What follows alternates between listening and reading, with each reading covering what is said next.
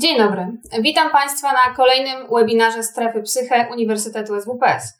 E, ja nazywam się Aleksandra Kołodziej, jestem z wykształcenia psychologiem, neurokognitywistką, aktualnie doktorantką na Uniwersytecie SWPS. E, dzisiaj rozmawiać będziemy o sztucznej inteligencji, a dokładnie o tym, jak projektuje się rozwiązania oparte na sztucznych sieciach neuronowych oraz jak w ogóle rozpocząć swoją przygodę ze sztuczną inteligencją. E, a moim i Państwa gościem będzie doktor habilitowany Andrzej Wodecki, wykładowca specjalności Psychologia Sztucznej Inteligencji na kierunku e, Psychologia i Informatyka na Uniwersytecie SWPS oraz adiunkt na Wydziale Zarządzania Politechniki Warszawskiej. E, pan doktor specjalizuje się w uczeniu maszynowym, nauczaniu ze wzmocnieniem oraz zastosowaniach sztucznej inteligencji i systemów autonomicznych w biznesie. Witam serdecznie. Dzień dobry. A ponieważ nasz cykl tematyczny dotyczy właśnie tematyki sztucznej inteligencji, e, to może zacznijmy od tego, czym w ogóle jest e, inteligencja. Dziękuję bardzo za to pytanie. Pierwsza uwaga, e, postaram się odpowiedzieć na to pytanie nie z perspektywy psychologa, bo nie jestem, nie czuję się psychologiem, tylko raczej, nie wiem, trudno powiedzieć, programistą, menadżerem, człowiekiem, który stara się te rozwiązania implementować. No ale też chodzę po tym globie już dziesiątki lat i i miałem do czynienia z wielu bardziej inteligentnymi ludźmi. Stąd też ta intuicja inteligencji się z czasem jakoś tam e, wyrabiała, wyrabiać na pewno będzie e, jeszcze długo. I na stany obecne, tak jak muszę miał powiedzieć, czym dla mnie w tej chwili jest inteligencja człowieka przede wszystkim, to jest taka zdolność do efektywnego zachowania się w nowej sytuacji. Teraz okazuje się, że e, gdybyśmy chcieli sobie tę definicję rozpisać, zwłaszcza w kontekście inteligencji, to można naprawdę nie jedną książkę napisać, gdybyśmy sobie roz, tak dokładnie zgłębili każdą z tych, z każdą z tych pojęć, to proszę zobaczyć, mamy zdolność, tak, mamy efektywne, mamy zachowanie się, tak, nowej sytuacji i tak dalej, i tak dalej to e, rozbierając tak chyba na, na najważniejszych e, koncepcji, to chyba najważniejsza dla mnie to jest ta nowość, tak? Dlatego, że zdolność do zachowania się po prostu w jakiejś sytuacji może oznaczać po prostu e, wyuczenie. Tak? To znaczy, jeżeli jestem studentem, który świetnie zdał na samych piątkach wszystkie egzaminy i został świetnie nauczony, to tak naprawdę tego człowieka testuje się później, stawiając przed nim zadania, których nie spotkał na studiach, tak zgadza się, i to tak naprawdę sprawdza, czy czy, czy po prostu człowiek jest inteligentny, czy nie. W psychologii, z tego co się orientuję, proszę mi wybaczyć, jeśli popełnię tutaj błędy, to się nazywa transferem, tak? To znaczy przeniesieniem pewnych umiejętności wyuczonych w środowisku jakimś sterylnym na nowe, tak? Czy to jest ta pierwsza rzecz? Drugi bardzo ważny punkt, on na myślę wypłynie dzisiaj kilka razy w naszej rozmowie, to jest efektywne. Dlatego, że efektywność e, jest mocno zależna od funkcji celu. Proszę zauważyć, że jeśli ja biorę sobie na przykład e, do ręki drogowskaz typu Google Maps, tak, i proszę go o to, żeby mnie poprowadził z Lublina do Warszawy trasą, to mogę go poprosić o to, żeby mnie poprowadził trasą najszybszą, tak, zgadza się, albo najkrótszą, to ja zadaję tę funkcję celu. Jak poproszę system o to, żeby to była trasa najkrótsza, to oczekuję, żeby ten system po prostu znalazł trasę najkrótszą, a nie najszybszą. I odwrotnie. Tak więc tutaj kwestia tego, kto definiuje tę funkcję celu, już jest sama w sobie bardzo głęboka, zarówno na poziomie społecznym, psychologii, tak, społeczeństwie, czy też w przypadku kształtowania sztucznej inteligencji. I ostatni może taki komponent e, to jest e, zachowanie się, działanie. Ponieważ tutaj może być trochę nieporozumień. Ja się zajmuję troszeczkę nauczaniem ze wzmocnieniem. To jest, to jest taki zbiór metod, które umożliwiają stworzenie e, na przykład robota, który będzie w stanie w nowej sytuacji efektywnie się poruszać. Przy czym mhm. de facto ten algorytm, który implementujemy, czy też dokładnie mówiąc model, to jest ośrodek decyzyjny. To jest pewne oprogramowanie, które w oparciu o dane otrzymane z otoczenia, na przykład za pomocą sensorów, podejmuje decyzję, na przykład o uruchomieniu jakiegoś rotora albo silniczka i tak dalej, zgadza się, tak, aby osiągnąć cel. Tylko, że może się okazać, że ta decyzja ze względu na e, e, elementy niezależne od tego środka decyzyjnego, na przykład to, że akurat w tej chwili robot stoi w miejscu śliskim, tak? tak. spowoduje, że robot, pomimo że gdyby środowisko było super, wykonałby działanie poprawne, a na, na koniec dnia się przewróci. Stąd też tutaj trzeba mieć świadomość tego, że często odróżniamy w sztucznej inteligencji ośrodek decyzyjny, który jest programem, od aktuatora fizycznego, tak? czyli takiego ramienia, które materializuje działanie. I bardzo ciekawą rzeczą jest to, że dla takiego inteligentnego algorytmu jego ramię jest czymś zewnętrznym niż dla nas, niż, niż, dla, niż on sam. To tak jak ja bym traktował swoje rękę, swoją rękę jako element otoczenia, a nie mnie samego, tak? Zgadza się? Bardzo ciekawy koncept. Także tutaj jest dość dużo, no, podsumowując to, tak jak mówię, dla mnie inteligencja to zdolność dla, do efektywnego zachowania się w nowej sytuacji. No właśnie, ale już tutaj troszeczkę te roboty się e, pojawiły, więc ja pociągnę ten temat dalej, ponieważ inteligencja faktycznie kojarzy nam się z czymś typowo ludzkim. E, a tutaj rozmawiamy o sztucznej inteligencji, więc może, żeby właśnie uniknąć różnych nieporozumień i takich wyobrażeń na ten temat na wyrost, bo czasami myślę, że z informacji, które nas docierają, można sobie w różny sposób sztuczną inteligencję e, wyobrażać. E, to może właśnie uściślimy, co faktycznie oznacza słowo sztuczna w tym kontekście. Mi się wydaje, że to jest bardzo proste. Jest po prostu stworzona, a nie zrodzona. Odwracając trochę znaną metaforę, tak? Jest stworzona przez człowieka, a nie zrodzona przez człowieka, tak? Także, a to paradoksalnie też może mieć sporo implikacji, dlatego że mm, tu bym polecał, będziemy gdzieś na momencie może mówili o literaturze, jest taka moim zdaniem prześwietna pozycja super e, inteligencja e, profesora z Oxfordu Nika Bostroma, który rozważa mm, w szczególności różne e, formy, w których może wykształcić się superinteligencja, czyli inteligencja o IQ 10, rzędy wielkości przekraczające inteligencję ludzką. Takiej inteligencji jeszcze nie ma, ale naukowcy mocno nad tym pracują. Też pracują nad prognozowaniem zjawisk społecznych. To okazuje się, że ta struktura krzemowa, o której najczęściej ludzie myślą, czy oprogramowanie zaimplementowane na serwerach, tak, czy na jakichś urządzeniach końcowych, to jest jedna z wielu możliwych form, tak. Mówi się, sporo się pracuje nad inteligencją biologiczną, tak, sztuczną stworzoną inteligencją, tylko na strukturach biologicznych, tak. Przechowuje się pamięć, e, w, zapisuje się dane w formie DNA, tak, czy, czy jest jeszcze innych wiele niekoniecznie krzemowych struktur, w których można z, stworzyć inteligencję. Natomiast mm, wydaje mi się, że dla mnie sztuczna to jest stworzona po prostu. Myślę tak, że to, to jest ważne, żeby podkreślić, że jednak ta inteligencja jest y, pod kontrolą swojego twórcy, tak? W tym przypadku y, człowieka, nie, czy nie? nie? Kto kogo kontroluje, to y, powiem tak, mi się bardzo podoba taki cytat Schopenhauera. Człowiek może robić wszystko to, co chce tylko nie ma wpływu na to, co chce. I pytanie, czy przypadkiem takie sprzężenie nie zajdzie w naszej relacji ze sztuczną inteligencją. Być może będziemy mieli cały czas przekonanie o tym, że my ją kontrolujemy, tak?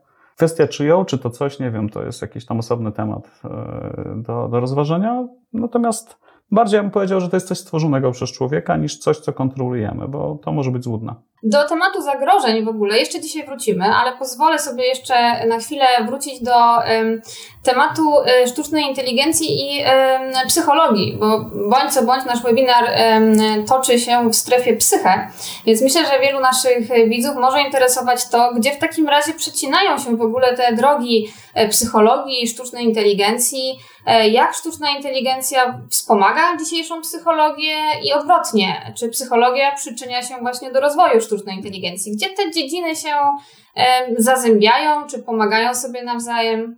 E, to jest świetne pytanie, mm, bardzo złożone. Mm, e, zacznę może od takiej osobistej, mm, opowieści o osobistej przygodzie.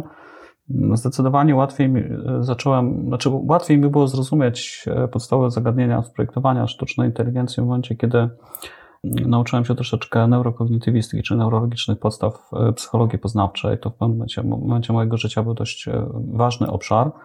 To się zazębiło z badaniami nad taką klasą systemów, które się nazywają cognitive computing, to znaczy projektowanie, to oznacza po prostu projektowanie systemów informatycznych w analogii do tego, jak działa mózg ludzki.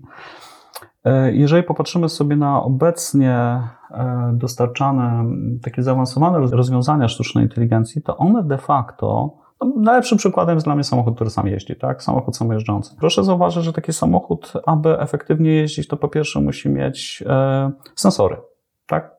Znaczy musi mieć jakieś kamery, które w odróżnieniu od człowieka odbierają zdecydowanie szerszą spektrum e, światła, tak?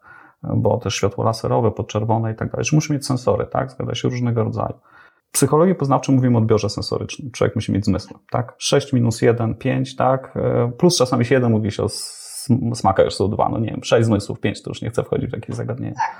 Następnie, jak już mamy te dane dostarczone do systemu, musimy mieć zdolność rozpoznawania.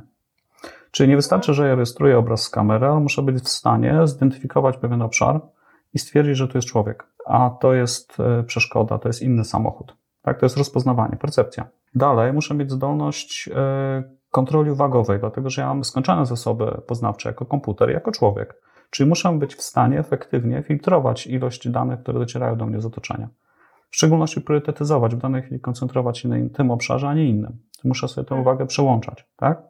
Następnie muszę być w stanie e, prognozować. Jeżeli jedzie przede mną rowerzysta i wystawi rękę w lewo, to jest prawdopodobieństwo, wzrasta prawdopodobieństwo, że on za chwilę skręci w lewo. Muszę mieć zdolność prognozowania.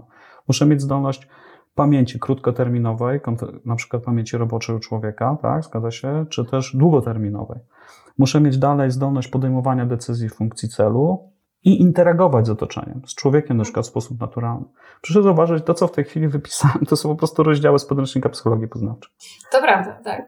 I de facto tak się konstruuje te, e, te, te, rozwiązania, przy czym oczywiście później jak się wejdzie bardzo, bardzo w głąb, tak jak się wchodzi w głąb mózgu, to mam bardzo, można wejść do poziomu neuronu nawet, tak, zgadza się, jeśli chodzi o biochemię połączeń i tak dalej, i tak dalej. Tak samo tutaj okaże się, że ten potężny statek złożony, którego sobie wyobrażam jako jakąś tam straszną gwiazdę śmierci gdzieś tam, tak, to sztuczna inteligencja teraz mocno mitologizuje, składa się z bardzo wielu różnych podukładów, małych klucuszków, które na koniec dnia są drobnymi programami. Natomiast y, to jest ten pierwszy związek, który mi bardzo pomógł. Jak zrozumiałem mocną relację pomiędzy tym, jak się te programy projektuje, a tym, jak funkcjonuje mózg ludzki. I to był początek, dlatego że później, jeżeli Państwo postanowicie, czy też być może już jesteście na ścieżce uczenia się tych rozwiązań, chociażby po to, żeby projektować, czy, czy, czy rozwijać, czy, czy mądrze wykorzystywać, to traficie na podręczniki, które standardowo, standardowo mają taką strukturę, że najpierw się opowiada o nauczaniu nadzorowanym, nienadzorowanym, ze wzmocnieniem. To jest taka standardowa sztampa. No, też przechodziłem przez tę ścieżkę w bardzo wielu różnych kontekstach e, i w pewnym momencie też musiałem sobie, nie, nie musiałem, ale w naturalny sposób wytworzyło się dla mnie kilka analogii do mm, tego, jak się człowiek uczy, czy człowiek funkcjonuje i pozwolę sobie teraz to tak w skrócie zaprezentować. Mm, żeby tak troszeczkę nawiązać e, do, do, do, właśnie języka psychologicznego, przy czym jeszcze raz podkreślę, nie czuję się psychologiem, tak? Raczej czuję się jako osoba, która no, lubi te zagadnienia, ale nie jestem profesjonalistą na pewno. To tak, zacznę od kluczowych umiejętności człowieka. Pierwsza sprawa to jest rozpoznawanie wzorców w celu uproszczenia.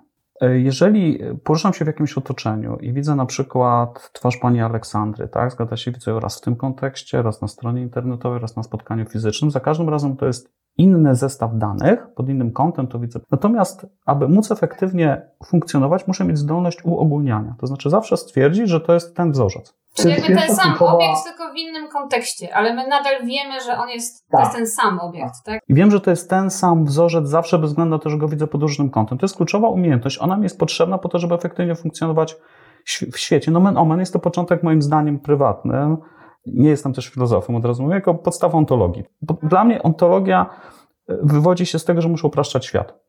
Jeżeli patrzę na niebo i go sobie nie uproszczę, to widzę grady milionów kropek. Jeżeli nauczę się rozpoznawać wzorce, widzę galaktyki, co mi upraszcza później orientację. To jest taki naturalny wymóg z obszaru funkcjonowania zwierzęcia w otoczeniu.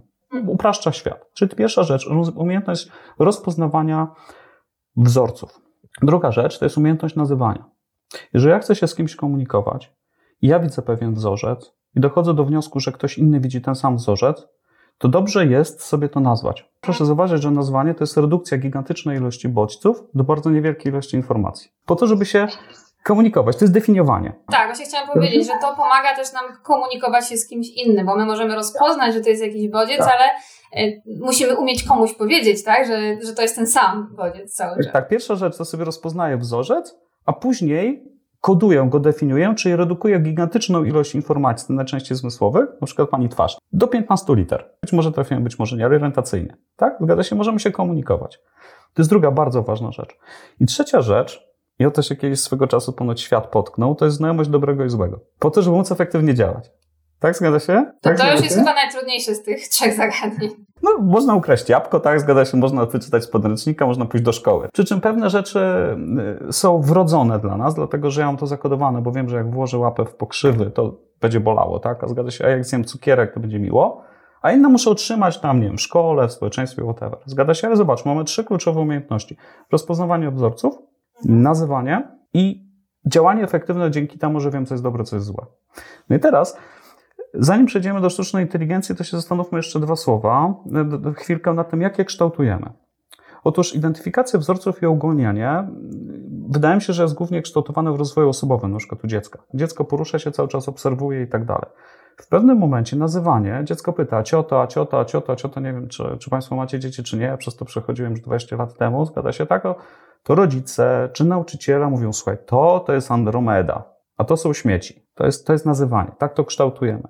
Natomiast rozpoznawanie dobrego i złego to jest jakieś połączenie własnych doświadczeń sensorycznych i tak dalej, ze szkołą, ze społeczeństwem, tak, systemami wartości. I teraz okazuje się, że w sztucznej inteligencji mamy praktycznie to samo. Rozpoznawanie e, wzorów to jest segmentacja i jest elementem tak zwanego nauczania nienadzorowanego, czyli samodzielnego, tak? Identyfikuję wzorce. Nikt mi nie mówi, że to jest krowa, tak? Widziałem tysiące krów, jak to pięknie kiedyś w encyklopedii francuskiej, to fantastyczna książka była, słuchajcie, w odrodzeniu, tak? Koń jaki jest, każdy widzi. Pięknie. Mhm. No właśnie, ale czy sieć też w takim e, właśnie podejściu sieć też sama widzi, czy musimy ją. Można ją nauczyć, a to zaraz jak się nauczy, to za chwilę powiemy. Ja chcę tylko powiedzieć, że mamy bardzo ładną analogię pomiędzy rozdziałami w podręcznikach do nauczania sztucznej inteligencji, a rozwojem człowieka.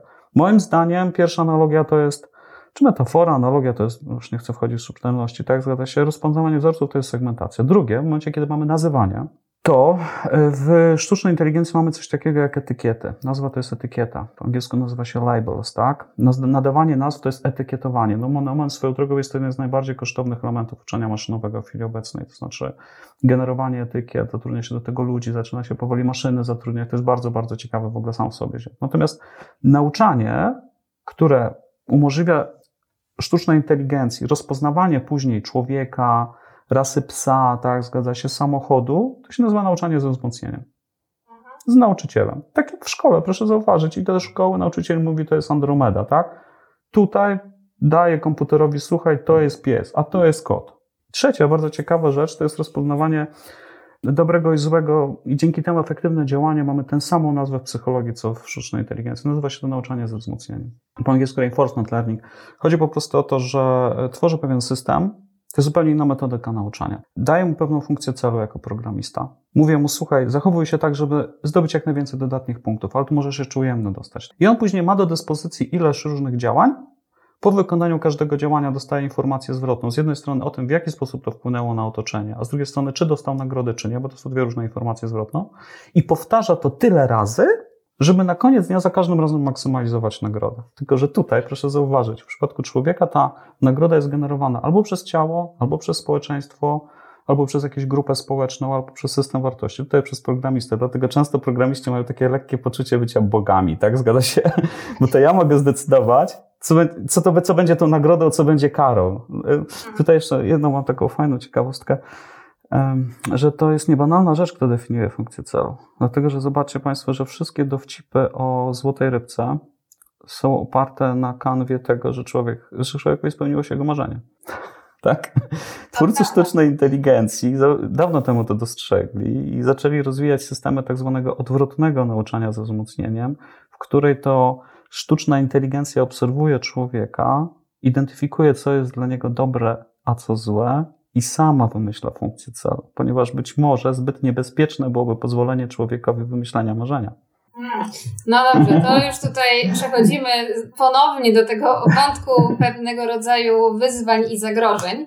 E, ale tak, tak. zanim jeszcze do niego przejdziemy, bo tutaj wiele ścieżek pan doktor e, zarysował, e, ale może tak, żeby też każdemu łatwiej można było zrozumieć, to proszę powiedzieć, jak w ogóle się tworzy, projektuje się takie rozwiązania, jak to wygląda, to, to, to nauczanie maszyny, jak wygląda w praktyce, tak? Bo mówiliśmy o bodźcach, o etykietach, ale jak to faktycznie się dzieje? Tak? Pani Aleksandra, pozwoli mi Pani, da mi Pani jeszcze trzy minuty, żebym jeszcze jedną metaforę Oczywiście, metafora jak zawsze. Bo mam jedną bardzo ciekawą, e, nad którą myślę głęboko już od, od dłuższego czasu. Chodzi o nazywanie. Tak pogłębię jedną rzecz związaną z nazywaniem. Proszę zauważyć, naprawdę trzy minuty, a to może być bardzo inspirujący fragment. Nazywanie to jest dla mnie redukcja dużej ilości informacji do bardzo niewielkiej nazwy. Przy czym proces ten musi działać w obydwie strony. To znaczy, jeżeli ja sobie to zredukuję, to robię to po to, żeby później ktoś mógł to odtworzyć. Czyli ten ktoś weźmie na wejściu ten mały bit, zestaw bitów i odtworzy maksymalnie zbliżony obraz. Proszę zauważyć, że to działa na poziomie z jednej strony przekazu wiedzy, na przykład piszę książkę, tak? To ja teraz to koduję, dużą ilość informacji, a później zdekoduję to mój czytelnik. I ja się staram tak to napisać, żeby to dekodowanie było maksymalnie wierne. Piszę pamiętnik, robię to samo. Koduję teraz, po to, żeby jak wezmę ten tekst za rok, zdekodować maksymalnie wiernie. Rozumiemy? W ekstremalnym przypadku pisania książki, ja niedawno takie bardzo fajne eseje Józefa Brodskiego, on napisał coś takiego, że e, filozof ma ogromny komfort, dlatego że ma do dyspozycji kilkaset stron do napisania traktatu. Poeta tego komfortu nie ma, bo on musi zredukować gigantyczną rzeczywistość do połowy strony, w ekstremalnym przypadku do haiku. Proszę zobaczyć, znowuż mam kodowanie doświadczenia jednego człowieka, po to, żeby ktoś inny to zdekodował na swój obraz. I tak. okazuje się, że dokładnie to samo się dzieje w autoencoderach w sztucznej inteligencji. To są takie jakby podzbiór sztucznej inteligencji, której celem jest nauczenie sieci po to, w ten sposób, żeby potrafiła najpierw zakodować obiekt, a później maksymalnie wiernie go odtworzyć. Ten sam obiekt.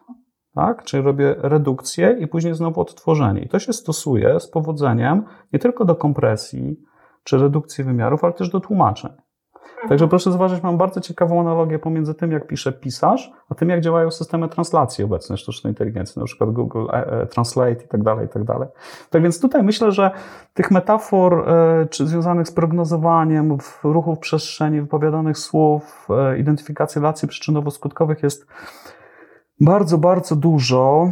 Mam też tutaj całe kwestie związane z tym, jak jedni drugim pomagają, psycholodzy e, sztucznej inteligencji, czy drugą stronę, natomiast może już wróćmy, bo już wyczerpałem te trzy minuty, do tego, jak się naucza, tak? Zgadza się?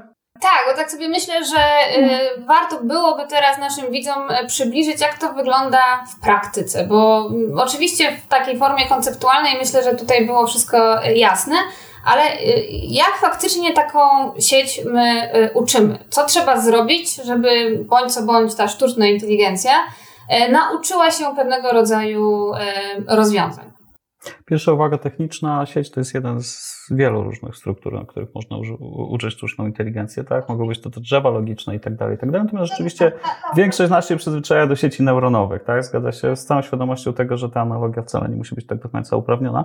Natomiast wracając do takiej praktyki, no podam taki klasyczny przykład. Powiedzmy sobie, że chciałbym nauczyć sieć, używajmy tego słowa, rozpoznawać rasy psów. To jest typowe zagadnienie y, z nauczania nadzorowanego. To znaczy, chciałbym, żeby docelowo później sieć działała w ten sposób, że jak jej wrzucę zdjęcie mojego retlerka, to żeby mi powiedziała, że to jest retlerek. To jest mój cel. Czego w bardzo prosty sposób. Biorę 10 tysięcy zdjęć, z których każde to zdjęć ma e, opis, ma tak zwaną e, etykietę. Nie, to jest bulldog, to jest jakiś e, retlerek, tak, to jest e, wyżeł i tak dalej, i tak dalej. I po prostu tak, Muszę najpierw stworzyć pewien program komputerowy, yy, sieć neuronową już w tej chwili najczęściej, najczęściej konwolucyjną, cokolwiek by to nie, znaczy, nie znaczyło. No bo moment przepiękna analogia do tego, jak się mózg ludzki yy, w warstwie yy, kory wzrokowej uczy. Muszę przygotować taką rzecz. Koduję sobie te obrazy. Proszę zauważyć, że obraz 800 na 600, który daję na wejściu, to jest 800 na 600 to mniej więcej pół miliona razy trzy warstwy, bo to są warstwy czerwona, zielona i niebieska. Zgadza się, to jest około półtora miliona danych. A co te warstwy oznaczają?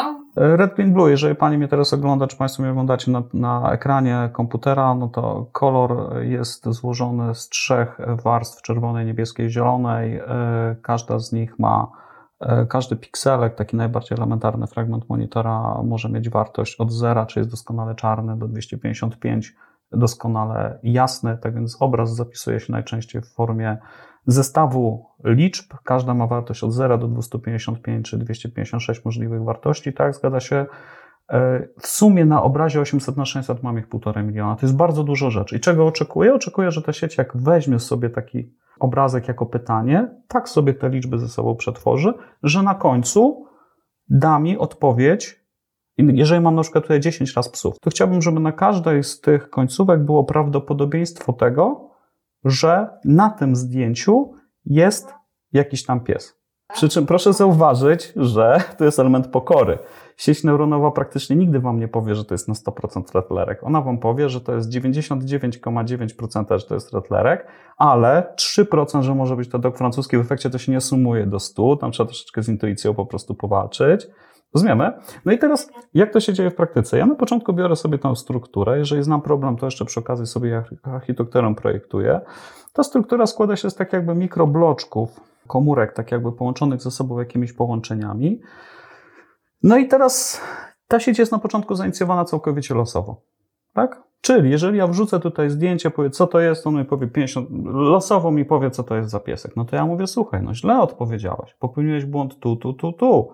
To teraz weź sobie tę moją odpowiedź zwrotną błąd, wziąć go pod uwagę, jesteśmy w tak zwanej propagacji wstecznej, pozmieniaj sobie te wszystkie wnętrzności, zgadza się? Powtórz procedurę kilka tysięcy razy, aż będziesz mi odpowiadał w ten sposób, jak chcę. Dobrze?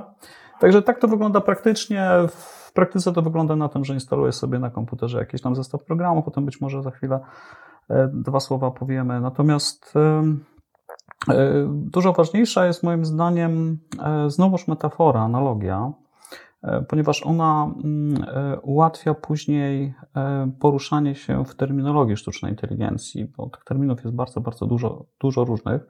Moja analogia jest następująca. Ja sobie porównuję model, tę sieć neuronową do ucznia, do studenta. Zgadza się? Ja jest, jestem nauczycielem tej maszyny. Dobrze? A metodyka, której używam do nauczania, nazywa się algorytmem uczenia maszynowego. I teraz, idea polega na tym, że na początku ten uczeń jest głupi.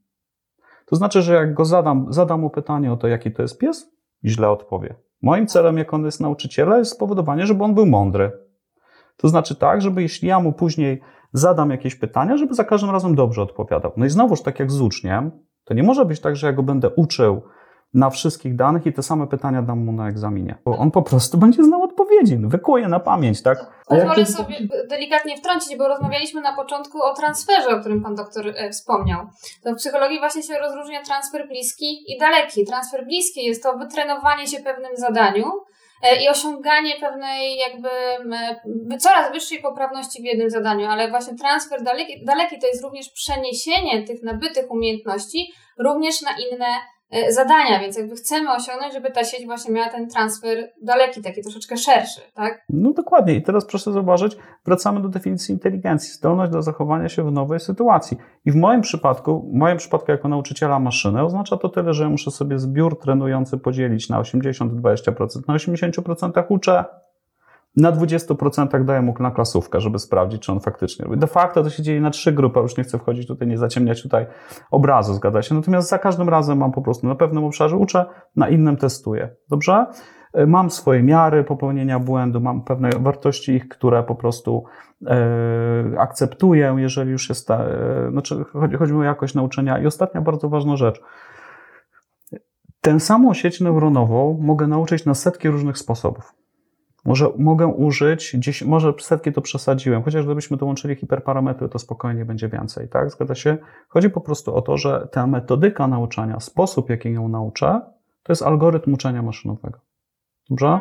Bo często ludzie popełniają taki błąd, że mówią, że algorytm uczenia maszynowego to jest, tam, to jest ten model. Nie, model to jest ten, ta sieć, która jest nauczona.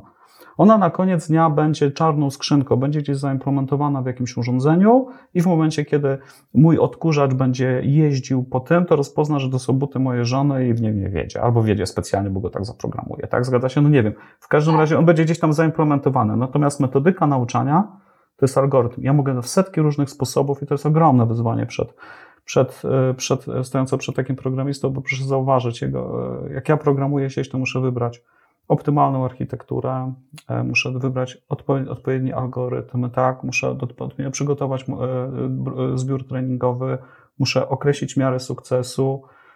Tych opcji jest tak dużo, że znowuż bardzo przydają się wskazania humanistów. Dlatego, że ja stoję jako programista przed tak gigantyczną ilością możliwych działań, przy czym każde z nich kosztuje gigantyczną ilość czasu i pieniędzy, że ktokolwiek się pojawi na horyzoncie, powie mi, słuchaj, nie idź tą drogą, bo myśmy już szli. Raczej pójdź tędy, to mi wycina z przestrzeni gigantycznej możliwości wyboru, fragment, który mi pomaga. I tak działają najlepsze firmy na świecie. E, pojawiło się tutaj pytanie, które myślę, że poniekąd y, wpisuje się akurat w ten wątek, przy którym jesteśmy. Czy sztuczna inteligencja jest w stanie pomóc w przeprowadzaniu eksperymentów, które w tak zwanych normalnych warunkach wymagałyby dziesiątek tysięcy lat, aby potwierdzić jakąś teorię. Tutaj autor y, daje przykład, na przykład ewolucja społeczna moralności według e, Pinkera. Więc pytanie, czy właśnie w, w prowadzeniu badań, eksperymentów naukowych można taką sztuczną inteligencję, jaką mamy no już w tym momencie, wykorzystywać w jakiś sposób? To jest bardzo dobre i głębokie pytanie. Pozwolę go sobie tak bez głębszego przemyślenia, bo miałem na to mikrosekundę, tak? Zadresować w następujący sposób. Swego czasu czytałem bardzo dobry raport w The Economist How Science Goes Wrong. W tym raporcie, takim metaraporcie naukowym, e, naukowcy wskazali, że od 60 do 80% wyników badań w naukach przyrodniczych jest sfałszowana. Są po prostu błędne. No i względu na to, że to jest gigantyczna liczba dotycząca zwłaszcza e, badań na przykład biologicznych, tak, w farmacji, zaczęto badać, dlaczego naukowcy popełniają takie błędy, czy to jest intencjonalne, czy nie. Okazało się, że jedną z kluczowych przyczyn jest najprawdopodobniej to, że standardowy proces myślenia naukowca to jest postawić hipotezę, zaprojektować plan eksperymentalny i ją zweryfikować. Natomiast jest takie obciążenie, że większość badań jest zorientowanych na potwierdzanie hipotezy. To jest 80-90%. Typowy mhm. błąd poznawczy, który skutkuje tym, że prace naukowe często są, kończą się po prostu fałszerstwem, porażką, błędem, tak? Zgadza się, też jest świetna książka półokres życia faktów, polecam tak, tak, taką książkę. Teraz adresując to pytanie. Kahneman z Tverskim swego czasu prowadzili badania na temat typowych błędów poznawczych. E, algorytmy sztucznej inteligencji, zwłaszcza sieci bayesowskie, czy nowy taki trend tak zwanego programowania probabilistycznego, pozwala identyfikować relacje przyczynowo-skutkowe naukowcom, zgadza się, w oparciu już o fakty, czyli w pewnym sensie po, yy, zmniejszać prawdopodobieństwo popełnienia błędu interpretacji u człowieka. Wydaje mi się, że to jest ciekawa, e, ciekawa, ciekawe zagadnienie w kontekście zwłaszcza nauk społecznych dzisiaj, tak? gdzie mamy z jednej strony dość dużo danych numerycznych, natomiast nadal, zwłaszcza w socjologii, poruszamy się, tak, taką mam intuicję na poziomie pewnych ogólników. Nie jest to nauka taka twardo weryfikowalna. Podsumowując, Gdybym teraz miał wskazywać jakiś ciekawy nurt, to właśnie e, programowanie probabilistyczne, osobna kategoria e, programowania sieci bayesowskie, relacje przyczynowo-skutkowe w nauce, hmm, też naukach społecznych. I jeszcze jedną rzecz bym sugerował, spojrzenie na ostatnie dziecko firmy OpenAI, nazywa się GPT-3. To jest niesamowita struktura, nomen omen, e, typowy program prognostyczny, to znaczy nauczono potężną sieć. E, ja się uśmiecham, bo czytałam niektóre no. E, wytwory tej sieci i Również polecam sobie nawet do poduszki poczytać GPT-3, pewne... Tak. taki hashtag. Klucz GPT-3 polecam poczytać, bo, bo tam się może ciekawe, tam się mogą ciekawe rzeczy dziać, nie? Myślę, że możemy przejść do kolejnego wątku, który już poniekąd nam się tutaj przeplatał, a poza tym patrząc na pytania naszych widzów, myślę, że jest to bardzo ważny temat, który musimy e, poruszyć, czyli jakie są w ogóle zagrożenia związane z rozwojem e, sztucznej inteligencji? Pojawiło się jedno pytanie, czy sztuczna inteligencja taka tutaj e, autor napisał z prawdziwego zdarzenia, e, która będzie samoświadoma bycia oddzielnym bytem, może kiedykolwiek powstać. Inny widz się pyta, czy w ogóle taka sztuczna inteligencja może być samoświadoma, czy może mieć wolną wolę. No więc moje pytanie właśnie jest, jakie są zagrożenia płynące z tego. E, oczywiście też szanse i możliwości, ale może skupmy się na tym, e, co może wiele osób e, niepokoić. E, co nam grozi może ze strony tej sztucznej inteligencji? Znaczy, pierwsza rzecz, którą zwróciłem uwagę w Pani wypowiedzi, to jest skojarzenie samoświadomości z zagrożeniem. Próbuję nastroje widzów. Natomiast ja bym te dwa tematy mimo wszystko rozdzielił, bo nie musi być to zagrożenie, no ale to już zostawmy. Natomiast e, tutaj sugerowałbym e, przejrzeć ostatnią literaturę na temat badania samoświadomości sztucznej inteligencji. I tak jak w przypadku inteligencji jest wiele różnych definicji inteligencji, w zależności od tego, jaką przyjmiemy definicję, to mówi się, że już ta ogólna sztuczna inteligencja AGI, tak, Artificial General Intelligence już powstała, albo jeszcze nie. Tak, zgadza się, że to wszystko zależy od akurat w tym przypadku definicji samoświadomości. E, jeżeli chodzi o taką najpowszechniejszą definicję samoświadomości, jest taki eksperyment psychologiczny, mm, e, już nie pamiętam nazwy, proszę mi wybaczyć, to według tych założeń, to już chyba z 5 lat temu powstała samoświadoma sztuczna inteligencja. Był taki eksperyment z ilomaś kapeluszami kolorowymi, tak, zgadza się, i Japończycy akurat udało mi się po prostu to, to zrobić, tak więc tutaj bym odnosił, odniósłbym się po prostu do definicji, mówiąc krótko, to zależy. Tak, się jak definiujemy samoświadomość i wydaje mi się, że warto się tego trzymać, tak, bo inaczej to będziemy po prostu pływali. Wielu największych takich ekspertów światowych z obszaru ogólnej sztucznej inteligencji twierdzi, że jeszcze długo, długo, długo, długo jej nie będzie. Polecałbym bardzo tę książkę Nika Busztroma Superinteligencja, ponieważ tam to jest książka naukowa, ale napisana w bardzo mądry sposób, dlatego że zrozumiały. E, I tam jest przedstawionych, myślę, dość dużo ciekawych definicji i referencji naukowych do tego właśnie e, zagadnienia. E, natomiast, czyli tak, tyle jeśli chodzi o samoświadomości. Tak? Dobrze, natomiast jeśli chodzi o zagrożenia, to wydaje mi się, że największym zagrożeniem będzie lenistwo człowieka. To jest mój osobisty pogląd, już tłumaczę. Otóż zauważcie Państwo, że jeżeli używamy jakiejś maszyny, jak popatrzymy sobie na historię ludzkości z perspektywy wykorzystania maszyn, to najczęściej maszyna zastępowała nas w jakiejś czynności, jednocześnie upośledzając tę czynność u człowieka. Na zasadzie narząd nieużywany zanika. I teraz, w przypadku, gdyby ktoś mnie teraz wziął na wózek inwalidzki, ja jestem zdrowym człowiekiem, odpukać, e, chodzę, to krótkoterminowo odczuwałbym przyjemność, bo ktoś mnie wozi, to jest wygodne. Natomiast po trzech miesiącach najpewniej miałbym atrofię mięśni, nie byłbym samodzielny. I teraz e, podobna rzecz może się zdarzyć w przypadku relacji z maszyną w kontekście na przykład silników rekomendacyjnych.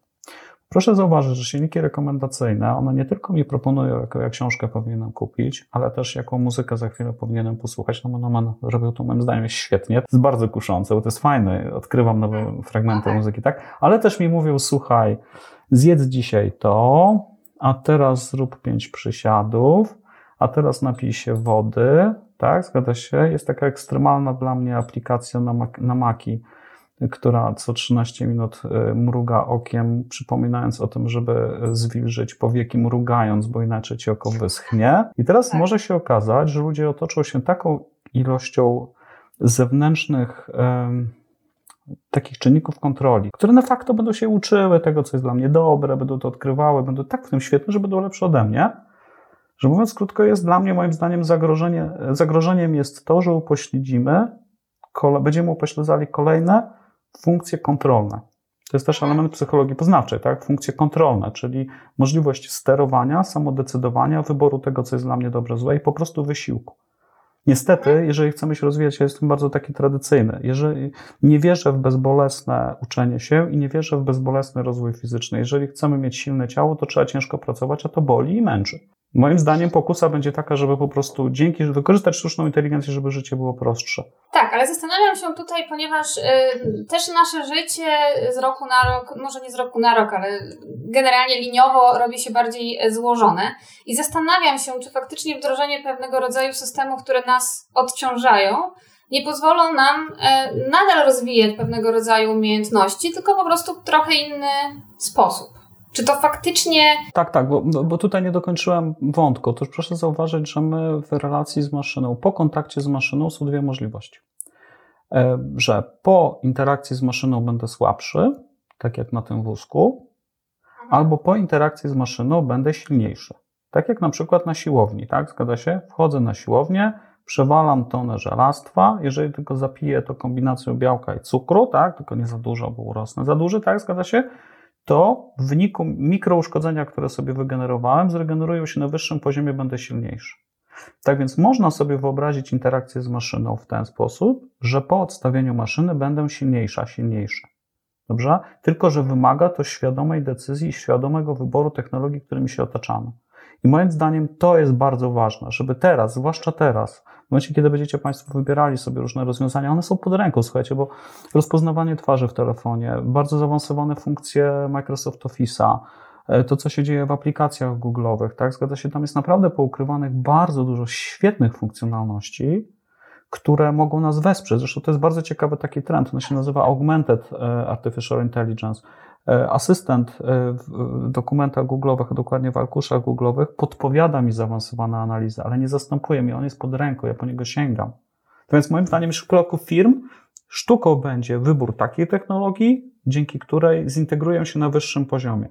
Błędem będzie, jeżeli ja zastąpię obecną funkcjonalność kolejnymi funkcjami sztucznej inteligencji i zredukuję się do konsumenta mediów. Tak, i myślę, że to było faktycznie warte y, do powiedzenia e, i trochę szerszy obraz może na możliwości, które nam daje właśnie tworzenie sztucznej inteligencji, jakie możliwości w związku z tym e, powstają, tak?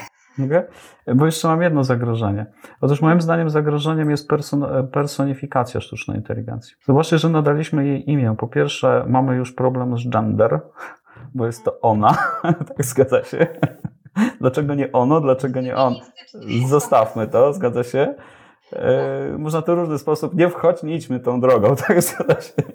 Natomiast jest inna rzecz. E, e, wydaje mi się, że zdecydowanie lepiej to traktować jako zbiór technologii w mniej lub bardziej umiejętny sposób używany przez człowieka. Jeżeli my ją spersonifikujemy, zresztą sam to robię w tej chwili używając ją, zgadza się, to w pewnym sensie zwalniamy się z odpowiedzialności za korzystanie z tej technologii. Bo jeżeli ja to nazwę technologią, to ja jako człowiek z tego korzystam i ponoszę w związku z tym konsekwencje. Jeżeli to jest ona, no to ona mi coś dała, ona mi coś zabrała i wchodzimy w sytuację, w której ja staję się bierny i znajduję super tysiące miliardy różnych wytłumaczeń, dlaczego akurat przez 20 godzin na dobę oglądam sobie wikingów, których uwielbiam, tak? Zgadza się, zagryzając chipsami. Bo ona mi to zaproponowała. To jest zagrożenie, personifikacja. Jak nazwiemy to narzędziem, z którego ja świadomie korzystam, to dam, troszeczkę inaczej to wygląda. Tak, i myślę, że to jest też jest bardzo ważna uwaga, bo czasem w no, takich zmiankach w mediach myślę, że właśnie można trochę odnieść takie wrażenie, że ta sztuczna inteligencja to jest jakiś taki jeden byt, który może mieć wpływ na różne rzeczy. Czasami jest to w ten sposób przedstawiane, e, a warto pamiętać, że, że faktycznie to są wyspecjalizowane e, algorytmy, które generalnie mają za zadanie nam służyć. E, ale pojawia się, jeszcze tutaj pociągnę odrobinę ten wątek może poczucia jakiejś może niepewności, ponieważ pojawiło się również pytanie na czacie, czy są jakieś mechanizmy, jeżeli tak, to jakie, które gwarantują e, utrzymanie roli sztucznej inteligencji jako takiej sprzyjającej interesowi e, społecznemu? Czy jesteśmy w stanie ograniczyć jej władzę? Odpowiem na to trochę pokrętnie. E, dwa czy trzy lata temu była taka duża konferencja Asilom, w Asilomar, w którym zebrali się twórcy sztucznej inteligencji z największych firm z całego świata, naprawdę najlepsze autorytety. E, I w efekcie zrobili taki quasi manifest, bo chcieli się też dogadać, rozumieć, ustalić jakieś wspólne reguły gry, właśnie określić te ograniczenia, na co sobie pozwalamy, czy nie, bo ten rynek zacząć trzeba już powolutku regulować. To są tak dojrzałe technologie, że mogą być niebezpieczne. No i tam najbardziej mi się podobało, że wśród tych kilkunastu różnych czynników no będą zagrożeń. Ludzie bardziej setki razy mądrzejsi doświadczeni ode mnie, tak? Na samym szczycie zagrożeń uznali polityków. To jest tak jak bomba atomowa. Kto to jest polityk? Polityk to jest ktoś, kto dostaje legitymację y, społeczną i dzięki temu ma dostęp do narzędzi. I on ich będzie używał tak, jak zechce. Na przykład do wyboru kolejnych polityków, tak? Zgadza się? I do zapewnienia sobie wyborów kolejnych. Rozumiemy? Stąd też y, wydaje mi się, że to jest bardzo duża, solidna przestrzeń do regulacji, tylko problem polega na tym, że ci, którzy regulują, są największym zagrożeniem. Pytanie, czy mogą być zainteresowani tymi regulacjami, a jeśli zrobią już te regulacje, to w którym kierunku to pójdzie. Także mamy po prostu problem tego typu, że główny czynnik zagrożenia steruje y, barierami wykorzystania. To nie jest najbardziej uspokajająca diagnoza, muszę przyznać. Natomiast, żeby może nie brzmiało to aż tak źle, Dlaczego? Przecież my ufamy politykom, myśmy ich wybrali, to jest demokracja. Przecież to jest nasz wybór, tak? Zgadza się, myśmy ich wybrali. No takie błędne koło troszeczkę. Jakie błędne? No przecież myśmy dokonali tego wyboru, to są nasi przedstawiciele, my im ufamy. No czego to się bać? Jakie to zagrożenie? To jest raczej legitymacja naszej władzy. Dobrze, w porządku. To w takim razie no, po prostu pamiętajmy o tym, że to w jakim kierunku będzie się rozwijała sztuczna inteligencja zależy generalnie od nas ludzi e, i na pewno warto też e, rozmawiać e, i jeden z kolejnych webinarów zresztą będzie dotyczył etyki w sztucznej inteligencji i w tworzeniu tego typu właśnie rozwiązań, więc myślę, że jeszcze do tych tematów będziemy wracać, bo jest to temat niezwykle szeroki i ciekawy. Ale myślę sobie, że ponieważ już się powoli zbliżamy do końca, to troszeczkę przejdziemy do takich może wątków praktycznych, ponieważ mówimy tutaj o różnego rodzaju algorytmach, o tworzeniu ich i gdzieś tam na zapleczu tego jest po prostu programowanie. I myślę sobie, że wielu osobom programowanie może się kojarzyć głównie z takimi dziedzinami stricte ścisłymi. E, I czy faktycznie programowanie jest wykorzystywane tylko w tych dziedzinach stereotypowo nazywanych ścisłymi? E, czy faktycznie bardziej jest tak, że jednak w tym momencie nasze życie jest niezwykle e, interdyscyplinarne i to wszystko się przenika? Jak to jest? Czy jest się czego bać? Czy warto się programowania uczyć? Ja odpowiem bardzo prosty sposób. Programiści napisali Facebooka. Czy Facebook mhm. jest używany dla programistów? Nie jest, tak? Programiści napisali Skype'a, dzięki któremu mamy ten cały e, webinar. E, programiści przygotowują strukturę, tak, zgadza się, która jest później wykorzystywana praktycznie w wszystkich aspektach naszego życia. Natomiast, aby móc programować, no to jest dziedzina ścisła. Tak, zgadza się, bo niestety komputery to są tak wierne sługi, że bez, bez żadnego wahania, bez żadnych, po prostu bardzo precyzyjnie wykonają nasze polecenia, tylko problem jest z tym, że my często te polecenia dajemy po prostu nieprecyzyjnie. Także, także to jest tak bardzo lakonicznie odpowiedziałem. Natomiast już tak e, głębiej idąc, wydaje mi się, że e, sztuka programowania, to proszę zauważyć na jedną, na jedną rzecz. Mówi się o językach programowania.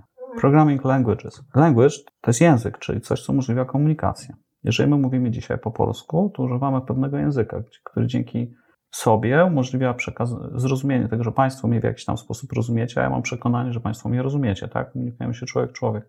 Język programowania umożliwia komunikację człowieka z maszyną, bardzo różną maszyną, tak? Zgadza się? I uważam, że tak jak powinniśmy się uczyć języków, uważam, że dzisiaj znajomość języka angielskiego w szczególności to jest element wykształcenia ogólnego, tak? Zgadza się? Nie powinno być traktowane jako język obcy, tak? Coraz mocniej przekonuję się, że trzeba się uczyć programować bo to jest też język komunikacji, tylko z maszynami, których jest wokół nas bardzo dużo. Takim bardzo popularnym językiem jest Python. Cieszę się, że on w pewnym momencie zastąpił Lispa, bo Lisp był rzeczywiście pisany przez, przez fanatyków dla fanatyków i jak ktoś kiedyś uczył się programować Lispa, to rozumie o co mi chodzi, tak? Zgadza się, natomiast na szczęście teraz mamy Pythona. E, I mnie kiedyś swego czasu zainspirowali bardzo redaktorzy z The Economist. E, to jest taka gazeta brytyjska, którą czytam którzy zrobili sobie taką rubrykę, w którym pokazywali, jako humaniści, jak używają Pythona. Poszli sobie na tygodniowy kurs Pythona i każdy się później chwalił. A używałem to do tego, tutaj zeskrapowałem sobie stronę internetową, przepraszam za slang, tak, a tutaj sobie sformatowałem jakiś dokument i wcześniej musiałem to robić 100 razy, a teraz tak. Podsumowując, moim zdaniem warto się uczyć programować nie tylko, żeby programować sztuczną inteligencję, ale też po to, żeby po prostu zrozumieć świat i mieć taką moc sprawczą, Programowania Pythona można się nauczyć w 25 roboczo-godzin. No właśnie, a może doradźmy już w tym momencie, y, gdzie szukać, czy są jakieś właśnie platformy, z których można korzystać, podręczniki, no nie jak mam. zacząć? Powiem Państwu, że, czy Panie Państwu, na swoim ośmioletnim e, MacBooku Pro prastarym wykonywałem programy bardzo zaawansowane z obszaru nauczania ze wzmocnieniem, czy nie ma bariery sprzętowej, komplet oprogramowania z licencji open source w tej chwili potrzebny jest po prostu Python z biblioteką Anaconda, z biblioteką TensorFlow, czy może być to na systemach. Najlepsze są od razu, powiem, jeśli ktoś, interesuje technikalia, Ubuntu albo macOS. Na Windowsie dzięki WSR2, jakby ktoś chciał sobie zapisać, też można sobie to spokojnie uruchomić. Nie ma problemów sprzętowych, nie ma problemów software'owych, wszystko jest za darmo. Nie ma też problemów ze źródłami wiedzy, przy czym szczerze rekomenduję płacić bo tutaj, ze względu na ogromną ilość e, wiedzy, najważniejszym zasobem jest nasza uwaga i nasz czas. Tak? Dlatego moim zdaniem dobrze jest sobie dokładnie wybrać najlepsze źródło wiedzy, bo dzięki temu zamiast spędzić 3 lata na uczeniu się programowania, można to zrobić w 50 godzin. Rozumiemy? To jest kwestia, kwestia ceny. No, stron jest bardzo dużo, może gdzieś tam zrobimy jakieś mikrostrony pod to. No, mogę od razu powiedzieć, że moim zdaniem najlepsze jest e, na Courserze są dobrze kursy. Moim zdaniem najlepsze, tylko że najdroższe jest Udacity.com. To jest taki twór ludzi z Google i ze Stanfordu w Stanach. Bardzo dobre jest DataQuest i Data, DataCamp, tak, dataquest.io czy DataCamp. To są takie miejsca, gdzie można się tego uczyć, programowania. Kwestia wyboru ścieżki. Natomiast jeszcze jedną rzecz bym chciał podkreślić. Dzisiaj coraz większe zapotrzebowanie będzie na projektantów sztucznej inteligencji, nie programistów. Programistów też będzie potrzeba, ale projektantów. Projektant to jest trochę ktoś inny. To jest ktoś, kto ma intuicję sztucznej inteligencji, wie, jak te poszczególne klocki działają, potrafi stworzyć dla firmy na przykład uzasadnienie biznesowe, zgadza się, jest takim e, pośrednikiem, interfejsem pomiędzy biznesem, który ma marzenie, technikami, którzy mogą go dowieść. I tutaj już nie trzeba umieć programować. Ostatnią rzecz jeszcze tylko powiem. Tak zwany data scientist, czyli człowiek, który najczęściej odpowiada w firmach za ten obszar. E, musi mieć dzisiaj ogromny zestaw kompetencji. Musi się znać na matematyce, statystyce, tak, algebrze, prawdopodobieństwie, statystyce, tak. Musi znać programowanie, baz danych, chmury i tak dalej. Musi mieć wiedzę branżową, musi mieć zdolności komunikacyjne. To jest bardzo, bardzo rzadki materiał dzisiaj, oni są bardzo drodzy. Dlatego też technologia poszła w kierunku zmniejszenia tej bariery wejścia. Powstają platformy data science takie jak DataIQ, H2O, RapidMiner, Data Robot. Ja nie pracuję dla żadnych z nich, żeby było jasne, jak korzystam. To są rozwiązania, które w interfejsie zbliżonym do Excela pozwalają stworzyć profesjonalne rozwiązania uczenia maszynowego i sztucznej inteligencji. Czy też idzie to w kierunku uproszczenia, zmniejszenia bariery wejścia? Stąd tym bardziej wydaje mi się, że dobrze jest rozbudowywać intuicję i jeżeli ktoś z Państwa nie chce inwestować dużo czasu w matematykę, programowanie i tak dalej, bo to nie do każdego jest ścieżka, tak? To spokojnie można się nauczyć składać te rzeczy razem, aby generować nową wartość. To też jest w tej chwili osiągalne. Tak, to myślę, że to jest bardzo ważna e, wstawka, mimo że rozmawialiśmy jeszcze przed e, naszym spotkaniem, że, że nie ma co w kontekście e, sztucznej inteligencji jakoś się specjalnie koncentrować na y, tym, czy się skończyło studia humanistyczne, czy ścisłe. Tak naprawdę jest to temat y, dostępny dla każdego y, i, i, i myślę, że, że tutaj możemy oboje zaapelować, żeby się absolutnie nie zniechęcać i nie, nie obawiać rozpoczęcia tej swojej e, przygody z, czy to z programowaniem ogólnie, czy z właśnie nauką, e, jak stosować sztuczną e, inteligencję tak jak z każdą dziedziną, fajnie jest zacząć od czegoś, co dla nas jest pasją, zacząć się z tym bawić, eksperymentować, natomiast później, jak to nas zasie, to tak jak każde hobby, ono będzie wymagało skupienia. Tutaj raczej uprzedzałbym, że nie można liczyć na bardzo szybki sukces. To jest, ja bym to porównał trochę do, znowuż do pracy z ciałem. To nie jest tak, że w trzy dni zrobię z siebie Boga. Oczywiście mogę zrobić sobie operację plastyczną i tak dalej, tylko to są krótkoterminowe złe rozwiązania. Natomiast w pewnym momencie będzie wymagało to skupienia i cierpliwości. Tak więc gdybym miał podsumować, moje doświadczenia z programowania są takie, że naprawdę rozumiem, dlaczego jest to najbardziej frustrujący zawód świata. Jeżeli Państwo macie jakiś problem z programowaniem, nie wiecie, czy go rozwiążecie za 15 minut, czy za 3 miesiące, a termin jest do dowiezienia, tak, zgadza się? To jest bardzo frustrujące. I najlepszym rozwiązaniem jest po prostu spokój, cierpliwość. I to moim zdaniem kluczowa funkcja poznawcza, hamowanie. tak? To dla osób, które się zajmują.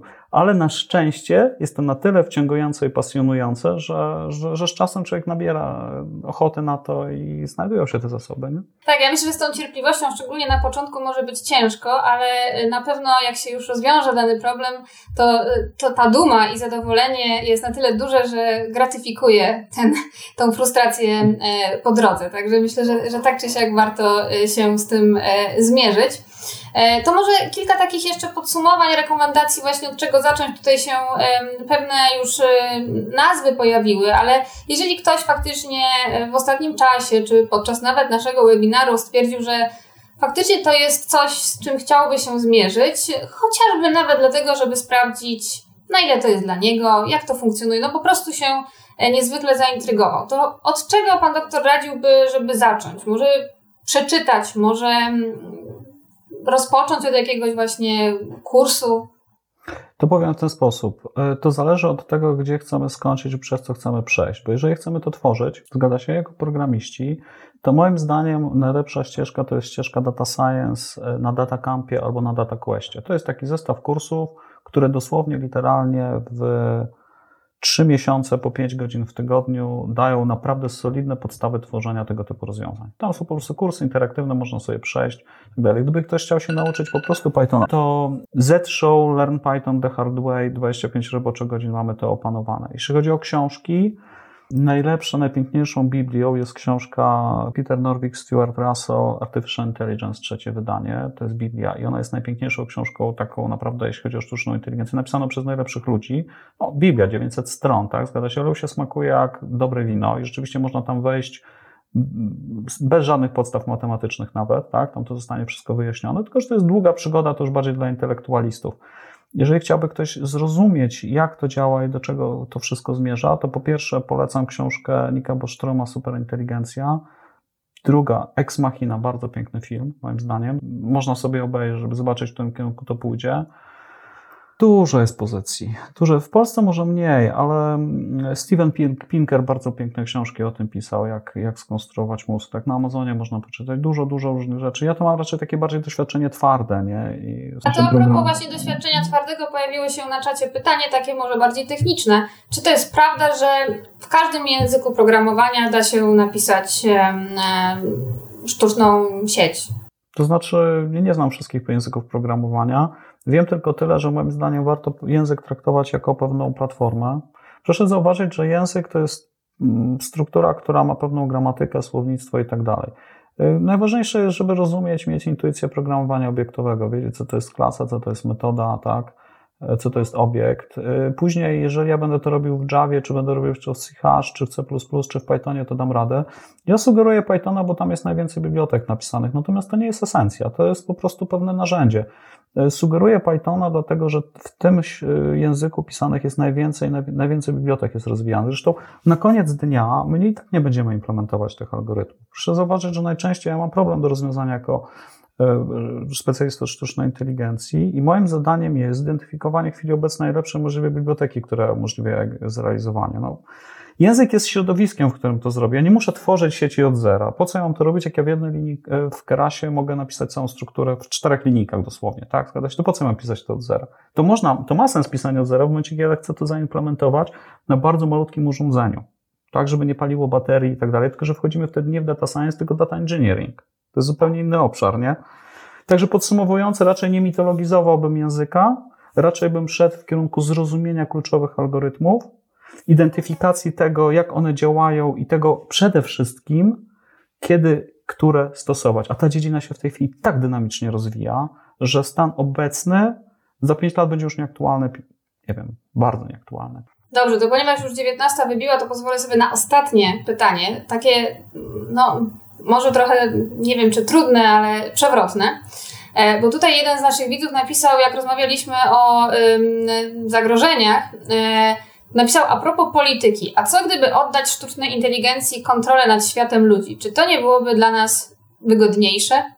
No to byłoby, byliśmy w świetnym rezerwacie i teraz pytanie gdzieś tam w pewnym momencie jakby nas potraktowała sztuczna inteligencja, zgadza się, czy raczej heritage, który warto utrzymać się i tam hodować za dochód podstawowy, czy, czy inaczej, trudno mi powiedzieć, nie?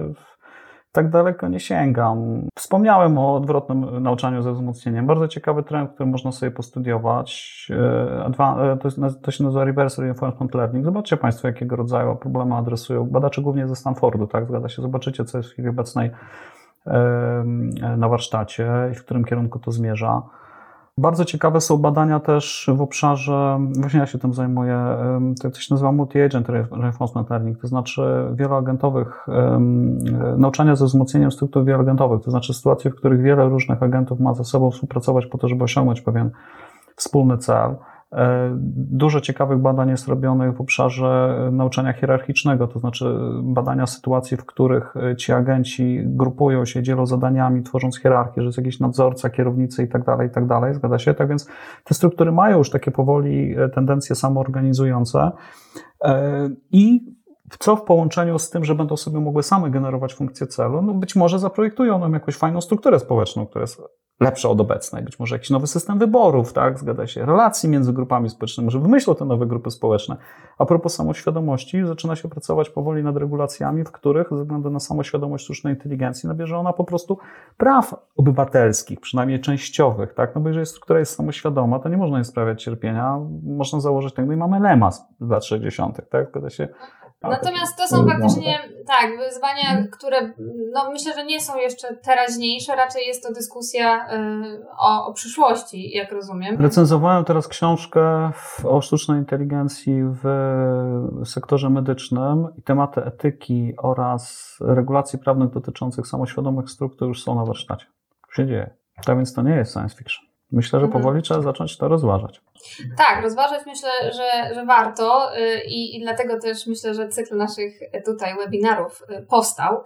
E, ale ponieważ już mija nam czas, y, to ja bardzo chciałam e, podziękować e, mojemu i Państwa gościowi, którym był doktor habilitowany Andrzej Wodecki. E, bardzo dziękuję za rozmowę, za podzielenie się swoją wiedzą e, oraz doświadczeniem. E, dziękujemy również Państwu za zaangażowanie, aktywność, zadawanie pytań w trakcie naszego webinaru. I już teraz zapraszamy na kolejny webinar Strefy Psyche Uniwersytetu SWPS. Informacje pojawią się już wkrótce na blogu psycheswps.pl. A w międzyczasie zachęcamy do czytania, oglądania i słuchania naszych materiałów na blogu, na YouTubie i w serwisach podcastowych. E, na tych serwisach również wkrótce pojawi się e, to dzisiejsze spotkanie. E, raz jeszcze bardzo serdecznie dziękuję i życzę panu doktorowi oraz państwu miłego wieczoru. Dziękuję bardzo.